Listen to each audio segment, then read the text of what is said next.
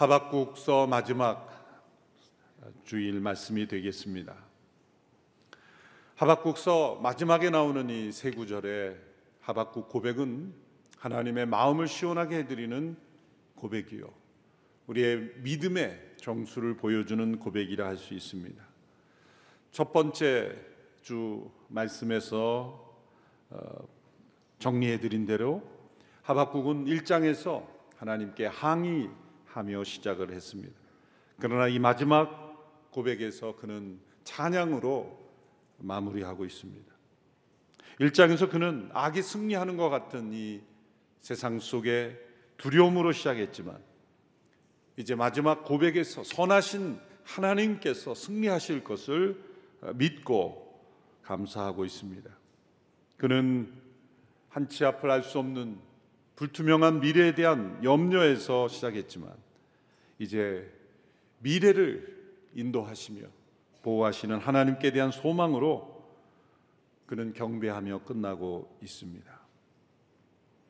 이러한 변화가 바로 하나님의 백성들에게서 나타날 수 있는 변화입니다. 세상에서는 상상할 수 없는 그런 영적인 능력이 하나님의 백성들에게는 존재합니다. 이러한 고백을 읽으며 우리가 감동하기는 쉽지만 자신이 이런 고백의 주인공이 되는 것은 매우 어려운 일입니다. 오늘 말씀에 나타난 무화과나무, 포도나무, 올리브나무, 양, 소 모든 것이 바로 당시 백성들의 생계의 가장 중요한 자원입니다. 이런 나무들의 열매가 전혀 없고 또 이런 양과 소가 우리에 없다면 생계가 무너지는 것이요. 그것은 곧 절망 중에 절망입니다. 이 모든 것들은 단지 경제 상황이 나쁘다는 표현만이 아니라 하나님의 심판을 받아 멸망된 상태를 표현하는 말씀들입니다.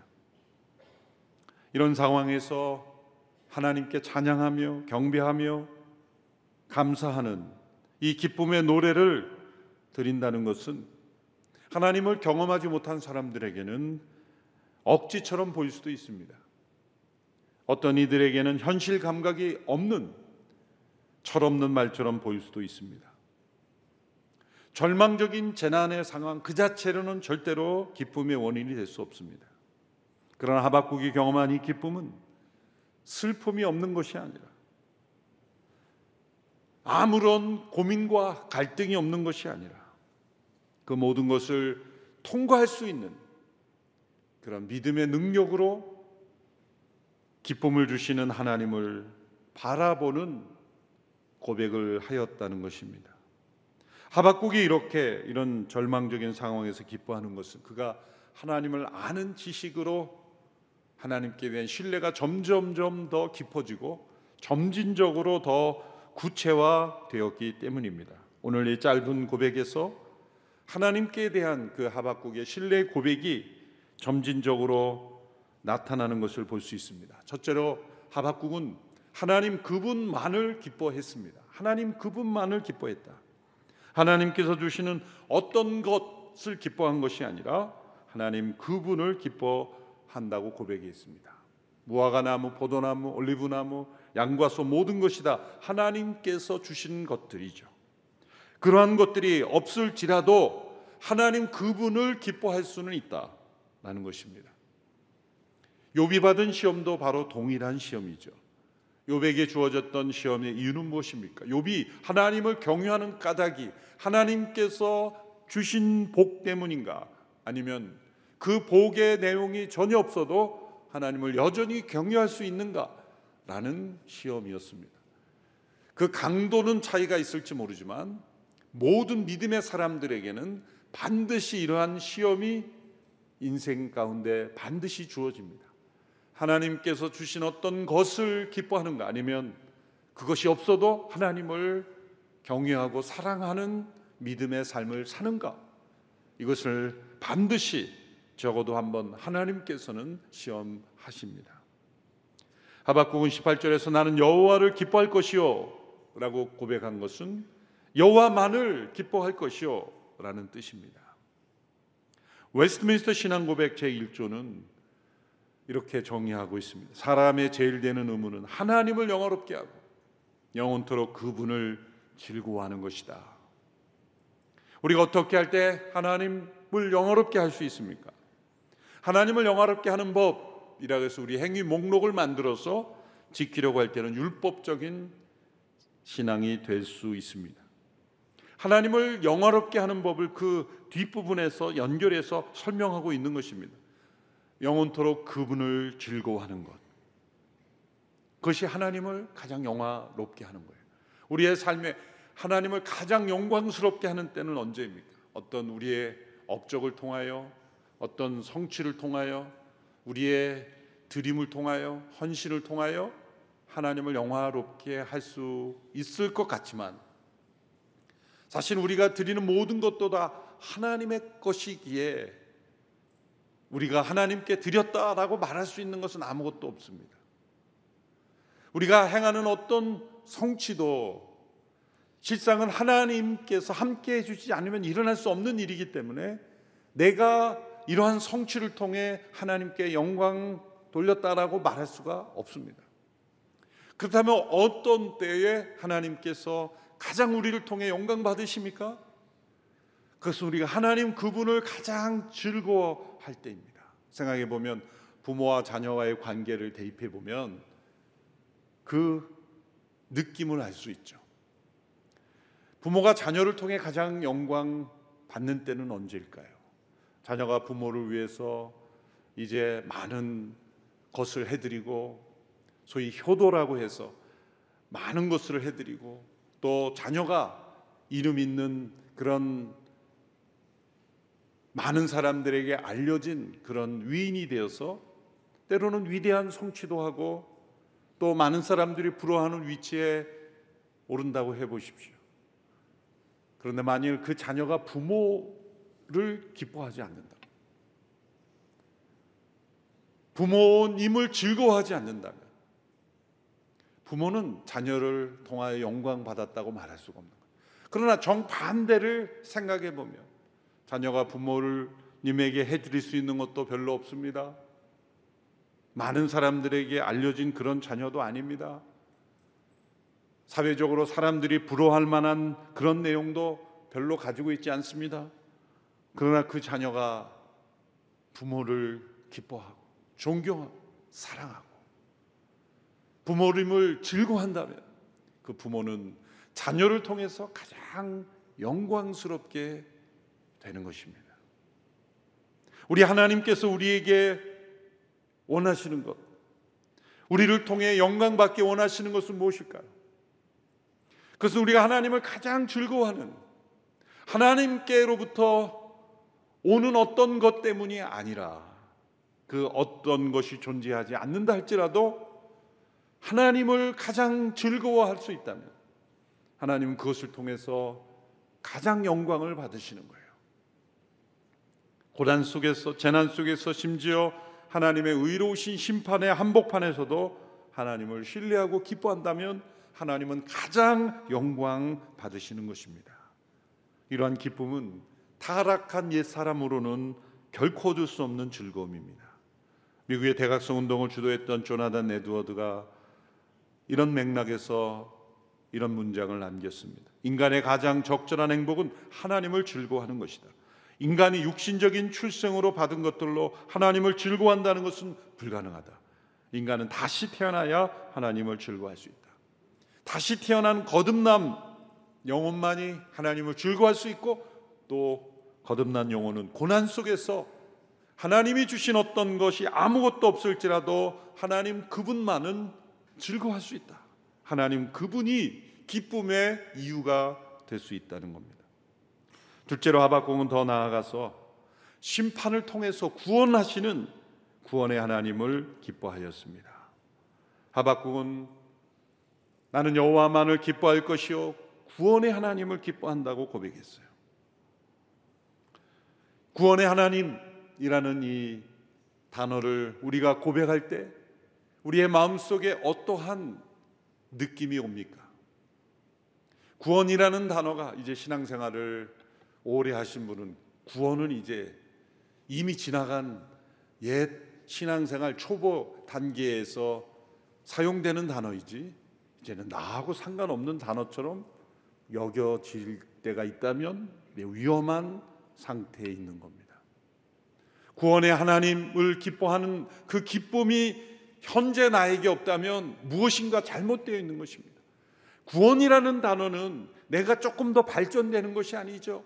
구원이라는 단어의 전제가 되어 있는 것은 붙어 있는 것은 하나님의 진노와 심판이라는 것입니다. 이 구원은 하나님의 진노와 심판으로부터 구원인 것입니다. 내가 구원받았다면 나는 하나님의 진노와 심판 아래 처해 있던 영혼이요. 그런 운명이었던 내가 하나님의 은혜로 예수 그리스도의 십자가로 구원받았다라는 이 사실이 현재 나에게 기쁨의 이유가 되지 못한다면 무엇인가 잘못되어 있는 신앙생활이에요. 빗나가 있는 신앙생활입니다. 구원의 하나님에 대한 감격이 상실되었다면 반드시 그것은 복음에 합당하지 않은 신앙생활을 하고 있는 것입니다. 구원의 하나님을 기뻐하는 그 감격이 우리의 영혼 속에 날마다 사라지지 않는 것이 참된 믿음의 삶입니다. 구원의 하나님을 기뻐하지 않는다면 다른 어떤 것을 지금 기뻐하고 있는 것입니다. 하박국은 지금 심판 가운데 처한 백성들로 인하여 하나님 앞에 질문했습니다. 그리고 하나님은 반드시 악에 대하여 심판하시는 분임을 알고 있습니다. 그러나 동시에 그가 절실하게 깨달은 것은 하나님의 궁극적인 뜻은 심판이 아니라 구원이라는 것 그것을 깨닫고 기뻐하고 있는 것입니다. 그래서 하박국서에서는 하나님의 세 가지 뜻이 분류되어 나오죠. 이것을 우리의 신앙생활에 때마다 잘 적용할 필요가 있어요. 하나님의 궁극적인 뜻이 있습니다. 그것은 구원이요 회복입니다. 그러나 하나님의 궁극적인 뜻이 나타나기 전에 하나님의 허용적인 혹은 섭리적인 뜻이라고 말할 수 있는 것이 나타나요. 그것이 때로 재난과 또 심판이기도 합니다. 그러나 하나님 우리를 벌을 주시고 심판하신 걸 기뻐하시는 분이 아닙니다. 우리에게 복 주시기를 원하시고 우리를 구원하시기 원하시는 하나님인데 우리의 죄와 악 세상의 악에 있기에 심판하실 수밖에 없는 하나님께서 재난을 허용하실 수밖에 없는 하나님. 그러나 하나님의 허용적인 뜻 혹은 섭리적인 뜻이라고 말할 수가 있죠. 그런데 그것도 우리는 잘 깨닫지 못하기에 하나님께서 우리에게 지시적인 뜻을 알려주실 때가 있어요. 아주 구체적으로. 예를 들면 이 하박국에 처한 선지자 그 시대의 사람들에게 주어진 하나님의 지시적인 뜻은 뭐냐면 바벨론이 너희들을 이제 멸망할 텐데 순순히 포로로 잡혀가라. 이 하나님의 지시적인 뜻이죠. 아니 어떻게 하나님이 택한 백성을 바벨론의 포로로 순순히 항복하라 그럽니까? 이 지시적인 뜻을 깨닫지 못한 일부 백성들은 스크럼을 짜고 우리가 싸워야 된다. 싸웠죠. 다 죽었죠. 어떤 사람은 비겁하게 도망갔죠. 다 죽었죠. 하나님이 예레미야 선지자를 통해서 이미 말씀하셨어요. 너희들이 싸워도 이기지 못하며 또한 도망가도 숨지 못한다. 다 죽을 것이다. 살 수 있는 길은 단 한 가지 포로로 순순히 잡혀가라. 그러면 이 하나님의 지시적인 뜻이 이해되지 않을 거예요. 아니 우리에게 포로로 잡혀가라고? 하나님 우리가 포로로 평생 살기를 원하시는 하나님이신가? 아니죠. 그런데 포로로 잡혀가야 하나님의 허용적인 뜻을 깨닫게 되고 하나님의 허용적인 뜻을 가운데 있어야 하나님의 궁극적인 뜻을 알게 되는 거예요. 이렇게 우리는 하나님께서 정말 원하시는 뜻을 바로 깨닫기가 어려워. 왜? 수많은 죄와 인간의 잘못된 경험, 자신의 판단, 왜곡된 자유의지 때문에 하나님의 뜻을 그대로 수납하기가 어렵습니다. 그런데 하나님의 이 지시적인 뜻을 따르다 보면 하나님의 궁극적인 뜻으로 나가게 되죠. 하박국은 지금 악이 횡행하는 이 모습을 보면서 왜 악인이 바벨론이라는 악한 민족이 우리를 무너뜨립니까? 하나님의 허용적인 뜻을 깨닫지 못한 거예요. 그걸 가지고 하나님과 씨름했지만 하나님의 궁극적인 뜻은 구원이다. 심판이 아니라 구원이며 또 때로 심판을 통해서 하나님은 구원하시는 하나님이심을 하박국은 깊이 깨닫고 하나님을 신뢰하고 찬양하게 된 것입니다. 이미 3장 2절에서 하박국이 이렇게 기도했죠. 진노 가운데서 자비를 구원하소서. 기억하소서. 하나님은 언제나 진노 심판하시며 또한 자비와 긍휼을 베푸시는 하나님. 심판 가운데 하나님은 항상 구원하시는 하나님. 장차 우리에게 대심판, 최종적인 심판 우리에게 주어져 있습니다. 왜 하나님께서 인류를 심판하십니까? 왜 그 심판으로 우리를 경고하십니까? 만일 그 심판이 궁극적인 뜻이라면 그 심판을 작정한 그 순간 하나님은 실행하시죠. 왜 심판을 하신다고 예언만 하시고 심판하기까지의 기간을 주는 겁니까? 그래서 사람들은 오해하잖아요. 심판이 어디 있느냐? 심판이 이루어지지 않는다고 그렇게 불신하는 이들이 나오는 것을 인내하시면까지 왜 심판을 바로 집행하지 않으십니까? 많은 사람들이 왜 이 세상의 악을 하나님 내버려 두십니까? 자기가 행한 악은 전혀 생각하지 않고 자기가 곧 심판의 대상이라는 건 생각하지 않고 세상의 악을 보면서 이 세상 더러운 세상 악한 세상 망해야 한데 왜 하나님 가만히 계십니까? 그런데 하나님 이렇게 말씀이죠. 내가 세상을 심판하면 너도 예외가 아닌데 하나님이 악을 완전히 심판하시는 것은 세상의 끝이요. 더 이상 구원의 기회가 없는 것이요. 나에게 주어지는 진노 가운데 주어지는 자비와 긍휼의 때가 끝난 거예요. 지금이 은혜 받을 만한 때요. 구원의 기회의 때인 것입니다. 그래서 심판이 하나님의 궁극적인 뜻이 아니기 때문에 하나님은 구원하시는 하나님이시기 때문에 이 기간 동안 하나님은 우리를 그리스도의 십자가로 구원하시는 것입니다. 구원이 하나님의 뜻이요. 구원하시는 이 하나님을 기뻐하는 이 기쁨이 우리에게 끊어지지 않게 되기를 축원합니다. 또한 셋째로 하박국은 자신의 힘의 원천이 되시는 하나님을 기뻐한 것입니다. 이런 상황 속에서 구원의 하나님을 기뻐하는 영혼에는 하나님께서 힘이 되어 주십니다. 잠시만 힘이 되시는 것이 아니라 계속해서 힘이 주어지는 지속적으로 주어지는 힘의 원천이 되신다는 거죠. 이 심판받아 이제 포로로 잡혀갔던 백성들이 귀환했죠. 그 시대를 이끌었던 지도자들이 니에미야, 에스라 이런 지도자입니다. 니에미야서를 보면 그들이 성벽을 짓고 이제 하나님의 말씀 앞에 회개하며 통곡하며 우는 장면이 나옵니다. 그들이 눈물을 흘리며 회개할 때 니에미야, 에스라가 이렇게 백성들에게 권면하죠. 니에미야 8장 10절 후반부에 여호와를 기뻐하는 것이 너희 힘이다. 더 이상 회개하지 말라는 뜻이 아닙니다. 이 구원의 하나님을 믿는다면 이제는 그 하나님을 기뻐하며 하나님이 주시는 힘을 누릴 수 있다는 거예요. 이것이 참된 부흥의 모습입니다. 참된 부흥은 회개를 통과하여 하나님을 기뻐하며 그 하나님이 힘 주심을 경험하는 것입니다. 예수님께서 십자가의 고통을 어떻게 이기실 수 있었습니까? 히브리서 12장 2절에서는 그 이유를 이렇게 설명하죠. 믿음의 주여 또 온전케 하시는 예수를 바라보자. 그는 그 앞에 있는 기쁨을 위하여 십자가를 참으사 부끄러움을 개의치 아니하셨다. 이 그 앞에 있는 기쁨은 어떤 기쁨입니까? 구원의 하나님을 기뻐하시는 기쁨이에요. 온 인류를 십자가를 통해 구원하시는 그 하나님을 기뻐하는 그 기쁨. 그 기쁨이 바로 십자가를 이길 수 있는 그 부끄러움과 수치와 고통을 이길 수 있는 힘을 주셨다는 거예요. 구원의 하나님을 기뻐하지 않는 영혼은 세상을 이길 힘이 없습니다. 그 힘은 어디서 보여집니까? 발걸음을 보면 알아요.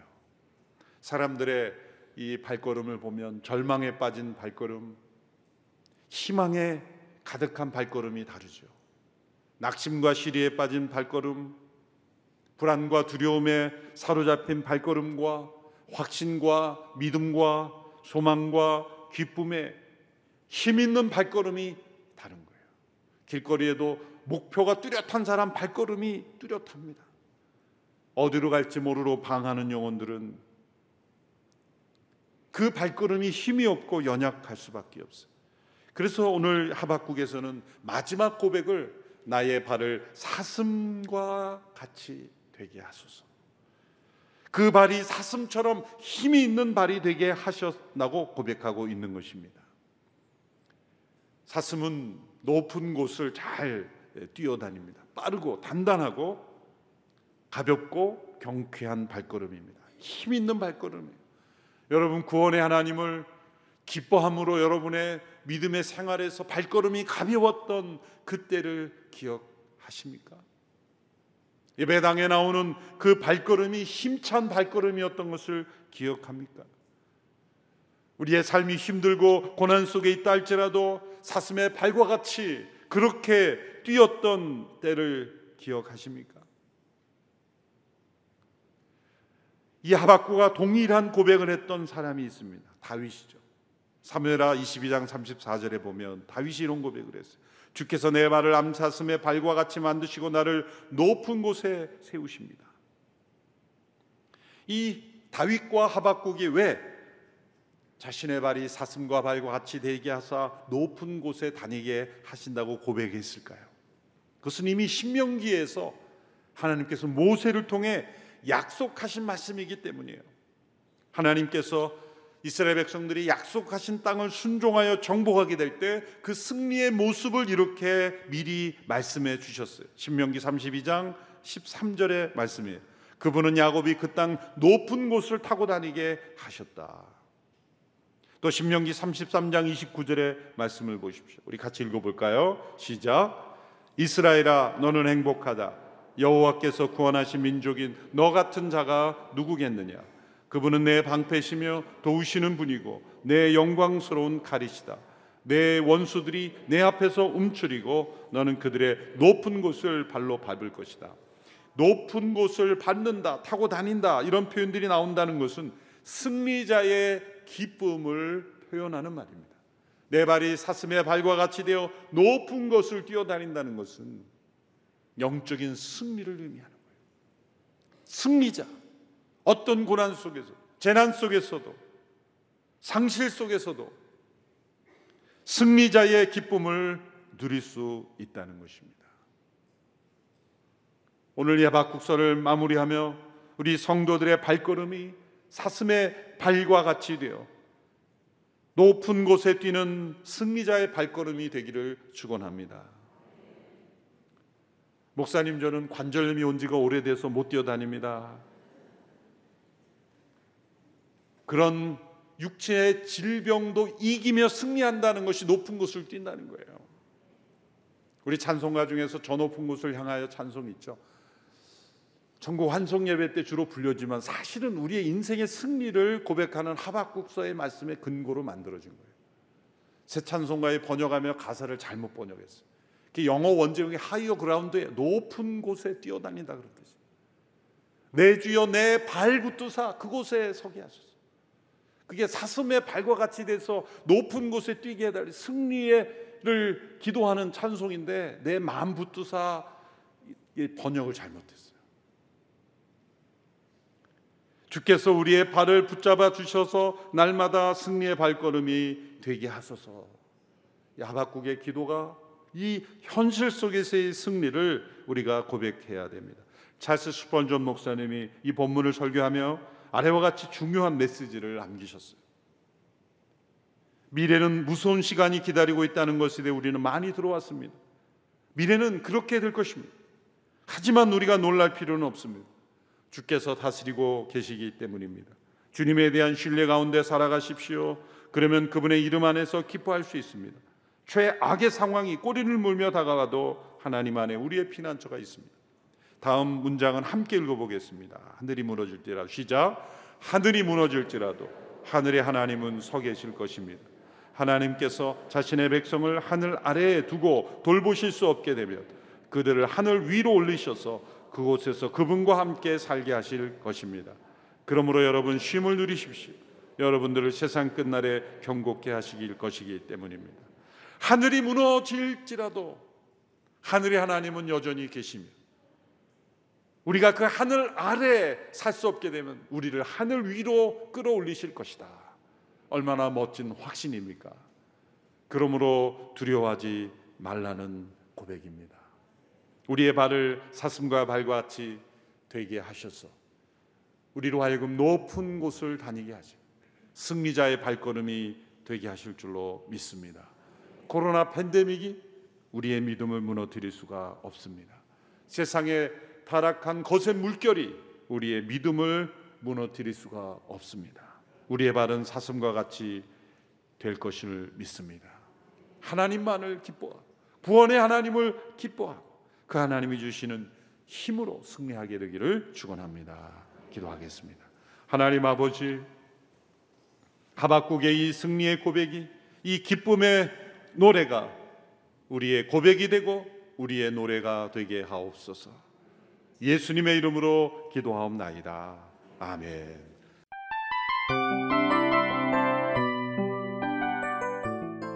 이 프로그램은 청취자 여러분의 소중한 후원으로 제작됩니다.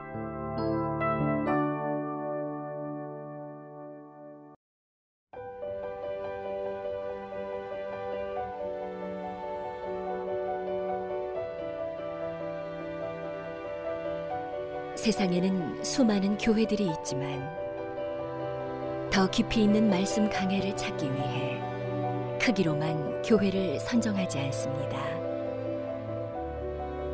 보다 좋은 영적 콘텐츠를 더 많이 나누기 위해 방송비를 받지 않습니다. 1년 365일 복음만 전하고 싶어서 우리는 광고를 하지 않습니다. 온누리의 복음을 땅끝까지 CGN TV와 함께 땅끝 성교사가 되주세요